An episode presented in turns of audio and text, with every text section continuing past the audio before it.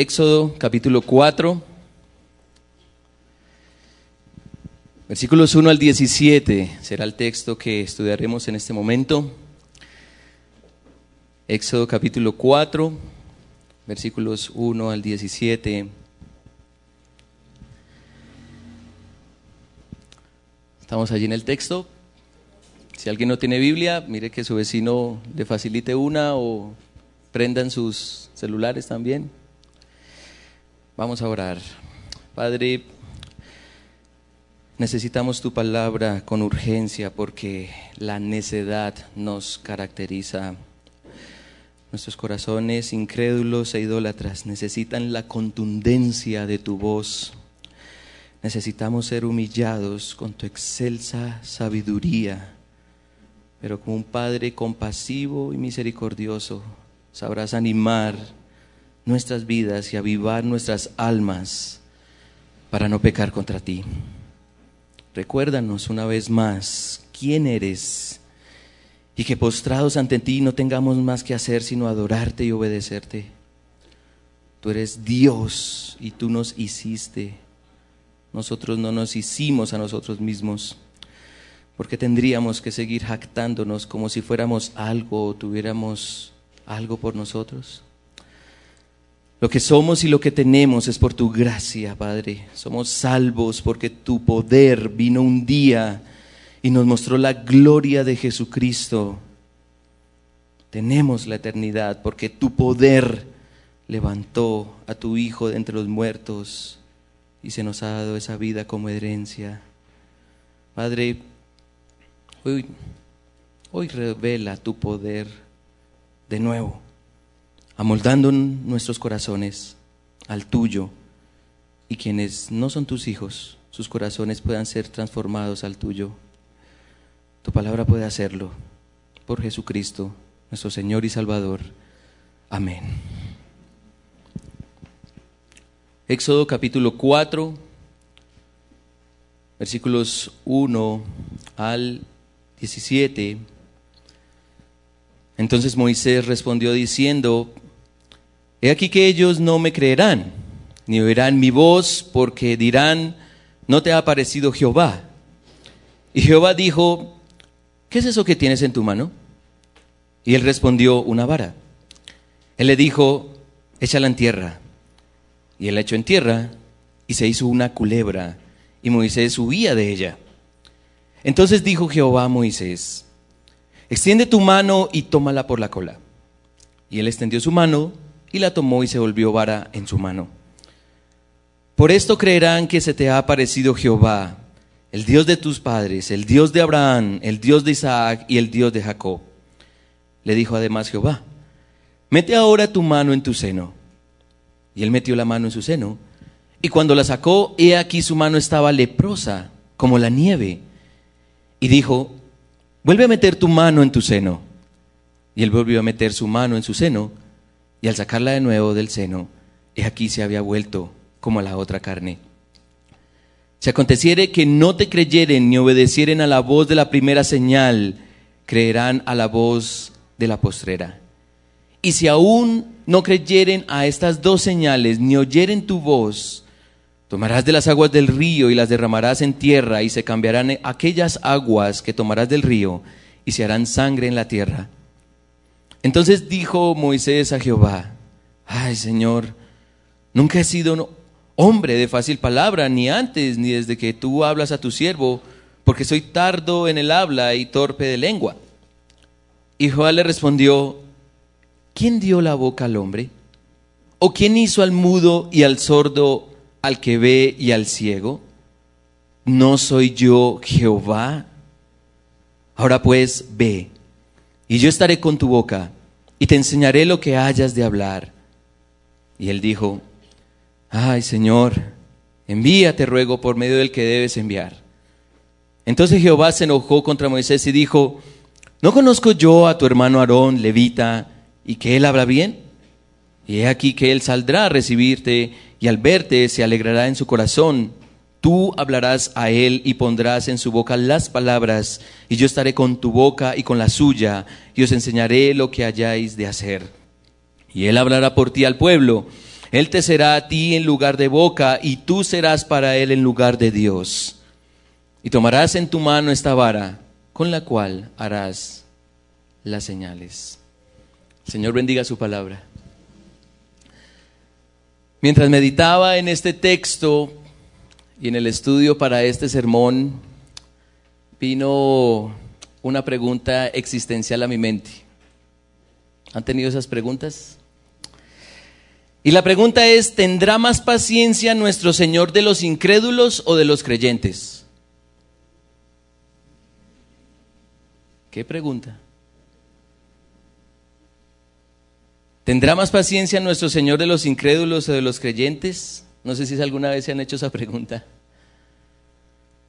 Y podríamos pensar rápidamente que Dios tiene más paciencia para con los incrédulos porque desde el principio de la creación de este mundo, luego en la caída, una y otra vez el Señor viene advirtiendo al hombre que se arrepienta.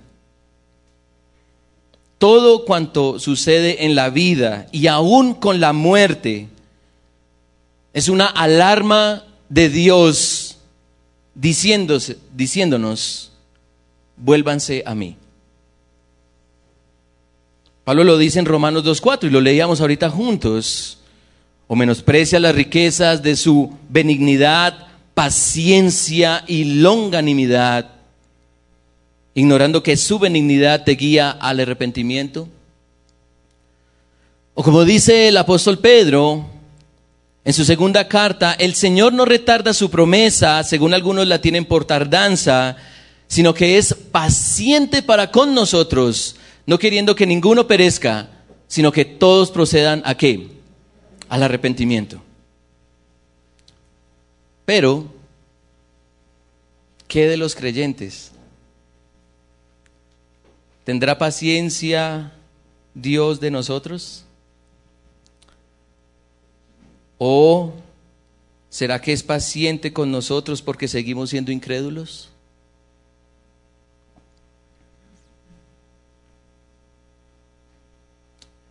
Este sermón está cargado de reflexión con preguntas, mis hermanos.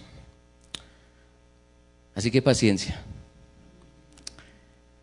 ¿De cuántas formas el único Dios verdadero ha mostrado su gloria y poder? ¿De cuántas formas y cuántas veces? ¿Cuán poderoso es Dios? ¿Dios es poderoso? Si Dios es poderoso, ¿cuál es tu pretexto? ¿A qué te refieres, pastor? Bueno, permítanme explicarlo a la luz de dos situaciones que plantea el texto. Y quiero desarrollar este mensaje pensando en dos circunstancias en las que se ve envuelto Moisés con el Señor unos temores externos y unos temores internos. Parece inevitable cuestionar el poder de Dios cuando tenemos desafíos externos a nosotros, pero también cuando tenemos duelos internos. ¿Qué presenta el texto al respecto? Temores externos. Y lo acabamos de leer. El Dios Todopoderoso se manifiesta a Moisés. Ha dado a conocer su nombre, Yahweh, Jehová. Yo soy el que soy, como lo leemos en el capítulo 3, versículo 14. El Dios autoexistente e inmutable. El Dios que no depende de nadie ni de nada. Ese Dios desciende para salvar a su pueblo se manifiesta en una zarza que no se quema, se conserva. Y está dispuesto a librar a su pueblo y a conducirlo a una tierra fructífera y gloriosa. Moisés no es nadie. Moisés no es nadie. Pero el Dios que se muestra a él es el Dios de Abraham, el Dios de Isaac el Dios de Jacob, Es el Dios que vive por los siglos de los siglos. Y eso lo leemos en el versículo 15 del capítulo 3. Por eso su nombre será conocido eternamente como yo soy el que soy. Pero Moisés tiene una inquietud. Moisés tiene una inquietud. Versículo 1 del capítulo 4. Entonces Moisés respondió diciendo, He aquí que ellos no me creerán ni oirán mi voz, porque dirán, no te ha aparecido Jehová. Me gusta cómo lo plantea la Biblia de las Américas. Y si no me creen ni escuchan mi voz, entonces ¿qué hace el Señor? Demuestra su poder de nuevo. Viene una demostración de poder. Versículo 2. Y Jehová dijo, ¿qué es eso que tienes en tu mano? Y él respondió, una vara. Y él le dijo, échala en tierra. Y él la echó en tierra y se hizo una culebra y Moisés subía de ella. Entonces dijo Jehová a Moisés, extiende tu mano y tómala por la cola. Y él extendió su mano y la tomó y se volvió vara en su mano. Por esto creerán que se te ha aparecido Jehová, el Dios de tus padres, el Dios de Abraham, el Dios de Isaac y el Dios de Jacob. Y quizá no sea suficiente. Entonces, más poder. Versículo 6, y le dijo además Jehová, mete ahora tu mano en tu seno, y la metió la mano en su seno, y cuando la sacó, he aquí su mano estaba leprosa como la nieve, y dijo, vuelve a meter tu mano en el seno, y él volvió a meter su mano en su seno, y al sacarla de nuevo del seno, he aquí se había vuelto como la otra carne. Un poco más, un poco más de poder. Versículo 8. Si aconteciere que no creyeren ni obedecieren a la voz de la primera señal, creerán a la voz de la postrera. Y si aún no creyeren a estas dos señales, ni oyeren tu voz, tomarás de las aguas del río y las derramarás en tierra, y se cambiarán aquellas aguas que tomarás del río y se harán sangre en la tierra. Pregunta, ¿creerá el pueblo en Dios porque Moisés es poderoso? No. ¿Quién es el que se ha dado a conocer? ¿Quién es el que se ha revelado? ¿Quién es el que se ha mostrado a Moisés? Versículo 5, por esto creerán que se te ha parecido Jehová, el Dios de tus padres, el Dios de Abraham, el Dios de Isaac, el Dios de Jacob. Pero la inquietud de Moisés es interesante porque Dios decidió llamar a este hombre y lo llamó a hablar a un pueblo de más de dos millones y medio de personas.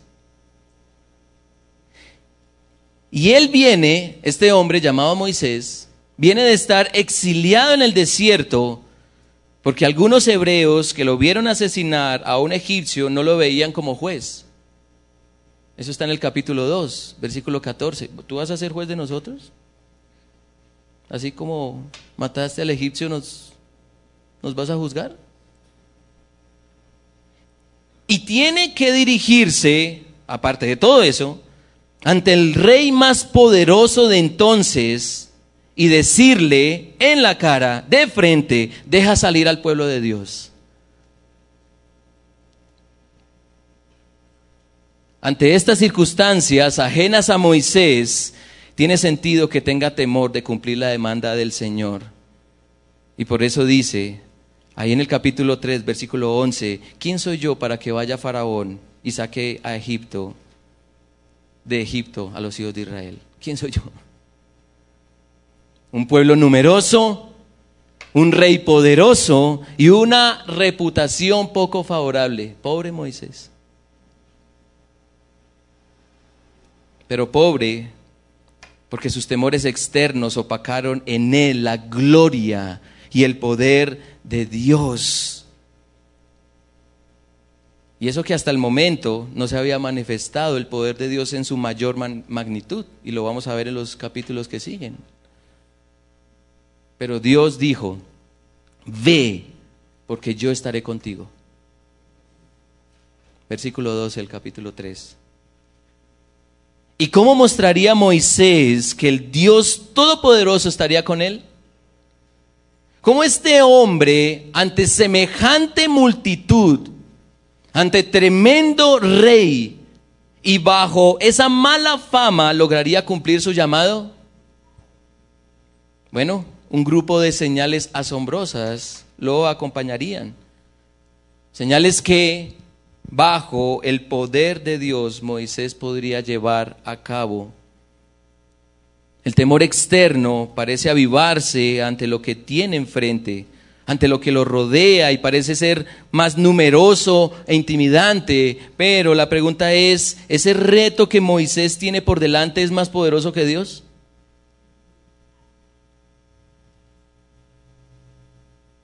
Por eso Dios le acaba de recordar a Moisés su poder. Todas esas señales son una muestra del poder de Dios. ¿Cuál es el pretexto entonces? La libertad del pueblo está en juego y el Dios Todopoderoso ha descendido. ¿Cabe lugar para algún pretexto? Dios estaba teniendo paciencia con Moisés.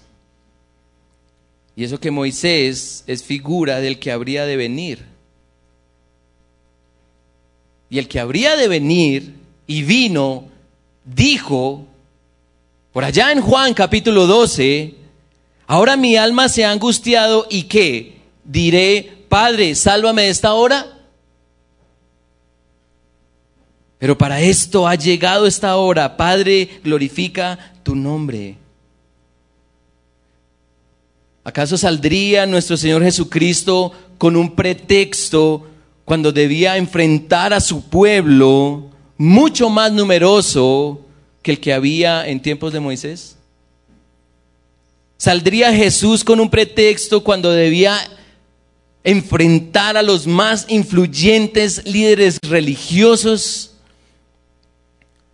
¿Saldría Jesucristo con un pretexto para amedrentarse ante el imperio romano? ¿Saldría Jesucristo con un pretexto para negarse a la dura realidad de la muerte por los pecados del mundo? ¿Por morir por nosotros? Dice el autor de Hebreos en el capítulo 5, versículo 7, que Cristo, en los días de su carne, en su humanidad, ofreció ruegos y súplicas con gran clamor y lágrimas al que le podía librar de la muerte y fue oído a causa de su temor reverente. ¿Y cómo fue oído Jesucristo? ¿Cómo fue oído nuestro Señor? El apóstol Pablo, cuando introduce su carta a los Gálatas, capítulo 1, versículo 1, dice, Pablo, apóstol, no de hombres ni por hombres, sino por Jesucristo y por Dios el Padre, que resucitó de los muertos a quién? A Cristo. El mismo Señor Jesucristo sabía del poder de Dios. ¿Qué mayor poder que el que vencer la muerte? ¿Qué mayor poder? Y creemos Creemos que se necesita un gran poder para hacer el universo y toda su dinámica cósmica. Creemos que se requiere un gran poder para hacer toda la diversidad natural que podemos ver y percibir con nuestros sentidos. Creemos que se necesita un gran poder para hacer un cuerpo humano perfectamente armonioso y funcional.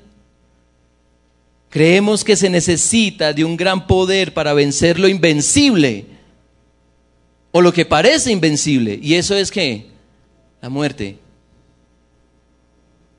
Y el Dios de la Biblia tiene ese poder. Tiene ese poder. ¿Cuál es tu pretexto? ¿Cuál es tu pretexto para no continuar con el legado salvífico de tu Señor y Salvador? ¿Cuál es tu pretexto para no continuar con el plan de rescate de Dios para esta humanidad?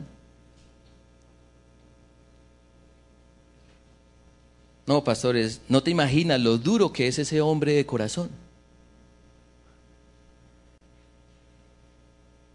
Pastor, toda, toda mi familia es acérrima enemiga de Dios. En mi trabajo, si les predico de Cristo, se van a burlar de mí. En mi comunidad saben que soy cristiano, pero hasta ahí. No sé qué me pueda pasar si les hablo de su necesidad de arrepentimiento y fe en Jesús.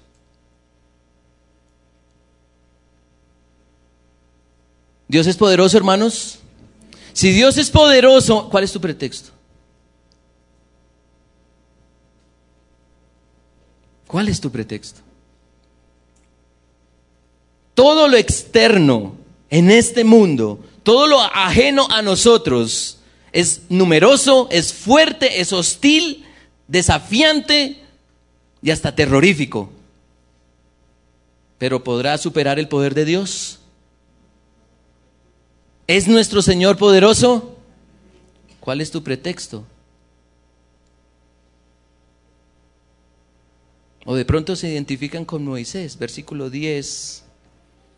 Entonces dijo Moisés a Jehová, ay Señor, nunca he sido hombre de fácil palabra, ni antes ni desde que tú hablas a tu siervo, porque soy tardo en el habla y torpe de lengua.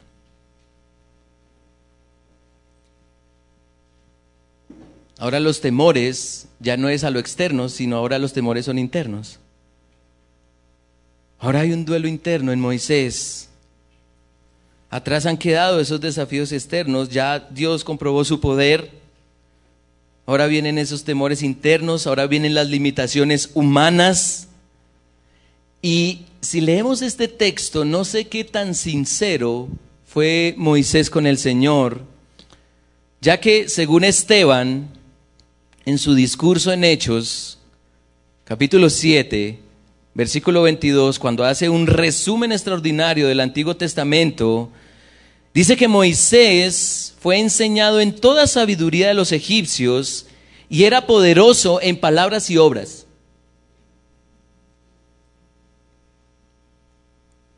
Pero ¿qué dice Moisés en el versículo 10 de Moisés 4? Ay Señor, nunca he sido hombre de fácil palabra, ni antes ni desde que tú hablas a tu siervo, porque soy tardo en el habla y torpe de lengua. Ahora, puede que Moisés ante los egipcios fuera elocuente e influyente, pero ante los hebreos es otra cosa. Sin embargo, sin embargo, mis hermanos, la respuesta del Señor se centra de nuevo en su poder y no en la limitación humana. Versículo 11. Y Jehová le respondió, ¿quién dio la boca al hombre? ¿O quién hizo al mudo y al sordo, al que ve y al ciego? ¿No soy yo Jehová?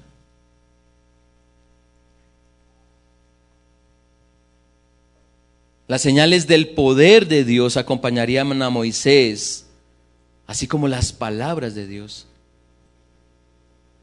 Y tal respaldo esperaríamos que Moisés reaccionara y se condujera con valentía a cumplir la comisión de Dios. Pero para Moisés parece no ser suficiente. Versículo 13. Y él dijo, ay Señor, envíate ruego por medio del que debes enviar. Se resignó Moisés. Y ahí es donde yo me pregunté, mis hermanos, ¿tiene más paciencia nuestro Señor de los incrédulos o de los creyentes? Y el Señor le responde, con enojo, dice, con molestia, ¿no conozco yo a tu hermano Aarón, versículo 14, levita y que él habla bien? y que Él, y he aquí Él saldrá a recibirte y al verte se alegrará en su corazón. Tú hablarás a Él y pondrás en su boca las palabras, yo estaré con tu boca y con la suya, y os enseñaré lo que hayáis de hacer. Y Él habrá por ti al pueblo, Él te será a ti en lugar de boca, y tú serás para Él en lugar de Dios. Y tomarás en tu mano esta vara con la cual harás las señales. Ante ese cúmulo de excusas, ¿qué estaba olvidando Moisés? El poder de Dios, el poder de Dios. ¿Y entonces qué hace el Señor? Recordarle que Él es el Dios todopoderoso. Versículo 11, ¿no soy yo Jehová? ¿No soy yo el Señor? ¿No soy el que soy? ¿No soy el Dios autoexistente e inmutable? ¿No soy el único Dios? ¿Cuál es tu pretexto, Moisés? ¿Estás poniendo en duda quién soy yo y qué puedo hacer?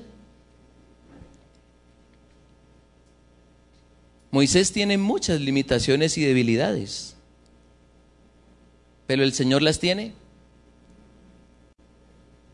Los temores internos de Moisés quedan en evidencia. Pero, ¿qué son ante el poder de Dios? La impotencia humana es característica en nosotros, pero ¿puede más las limitaciones humanas que el poder divino? Quiero, quiero llevarlos a una pregunta. ¿Ustedes saben por qué Jesucristo fue a la cruz? ¿Ya tienen la respuesta? ¿Saben por qué Jesucristo fue a la cruz? Porque Él, nuestro Señor Jesucristo, claramente, como hombre, murió y derramó su sangre por nuestros pecados. Y como hombre, se afligió porque su Padre Celestial estaba decidido a abandonarlo porque Él quiso llevar los pecados de este mundo. La ira de Dios era inminente sobre Jesús. Y como hombre, Jesús clamó con profunda angustia.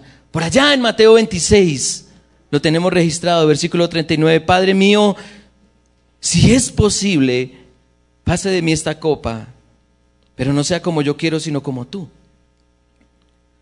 Como hombre, Jesucristo parecía no tener palabras para defenderse.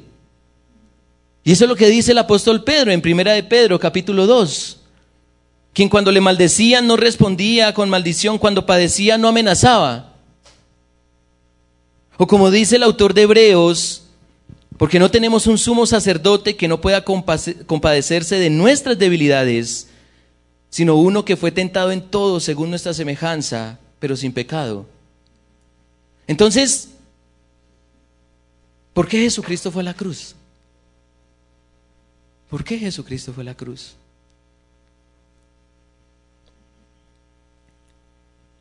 El apóstol Pedro en un sermón que conocemos muy bien, porque ya vimos una, una, serie de hechos, nos recuerda por qué Jesús murió, por qué fue a la cruz, por qué decidió ir a la cruz. Jesús Nazareno, varón aprobado por Dios entre vosotros con las maravillas, prodigios y señales que Dios hizo entre vosotros por medio de él, como vosotros mismos sabéis, a este, entregado por el determinado consejo y anticipado conocimiento de Dios, prendisteis y matasteis por manos de inicuos, crucificándole, al cual Dios levantó, suelto los dolores de la muerte, por cuanto era imposible que fuese retenido por ella. Porque David dice de él, veía al Señor siempre delante de mí porque está mi diestra, no seré conmovido, por lo cual mi corazón se alegró y se gozó mi lengua, y aún mi carne descansará en esperanza, porque no dejarás mi alma en el ni permitirás que tu santo vea corrupción. Me hiciste conocer los caminos de la vida, me llenarás de gozo con tu presencia. Jesús fue a la cruz porque Dios es poderoso y sabía que lo podía resucitar. Porque Dios es poderoso para vencer la mayor y más grande debilidad humana, la muerte. La muerte.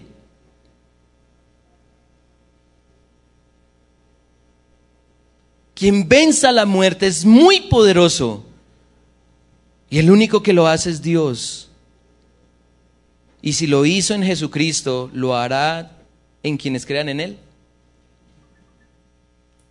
El apóstol Pablo dice en 1 Corintios capítulo 6 versículo 14, y Dios que levantó al Señor, también a nosotros nos levantará. ¿Con qué? Con su poder. Pero pastor, eso no ha pasado.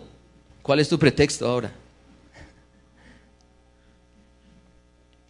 Yo todavía no he resucitado en gloria. ¿Cuál es tu pretexto entonces?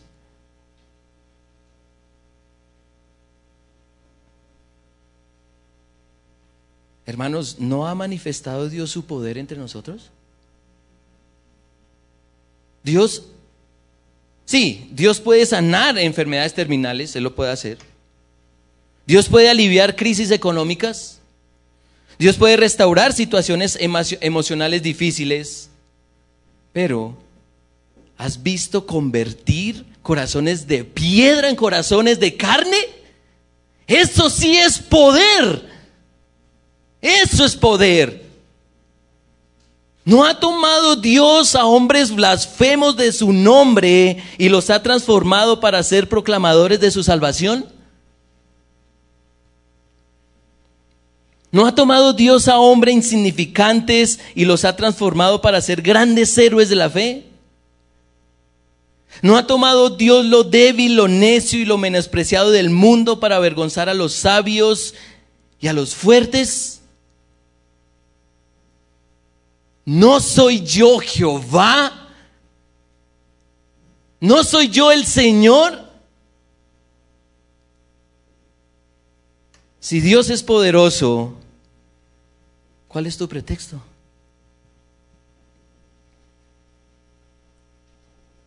¿Cuál es tu pretexto?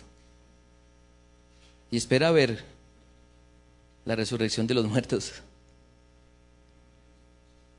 Ya hubo uno que resucitó para que quienes crean en Él no experimenten la muerte, sino la vida. Si Dios es poderoso, ¿cuál es tu pretexto? Dios viene salvando con poder a gente de todo tiempo y lugar, amparando a quienes están en función de su misión redentora entonces les pregunto, ¿qué obstáculo podría frenar este plan de rescate? ¿Qué obstáculo? En, la campaña salvífica de Dios hay aparentes impedimentos para que prediquemos a Cristo o para que se crea en el Evangelio, pero permítanme preguntarles esto. ¿Podemos estar estorbando con excusas el plan de Dios para salvar?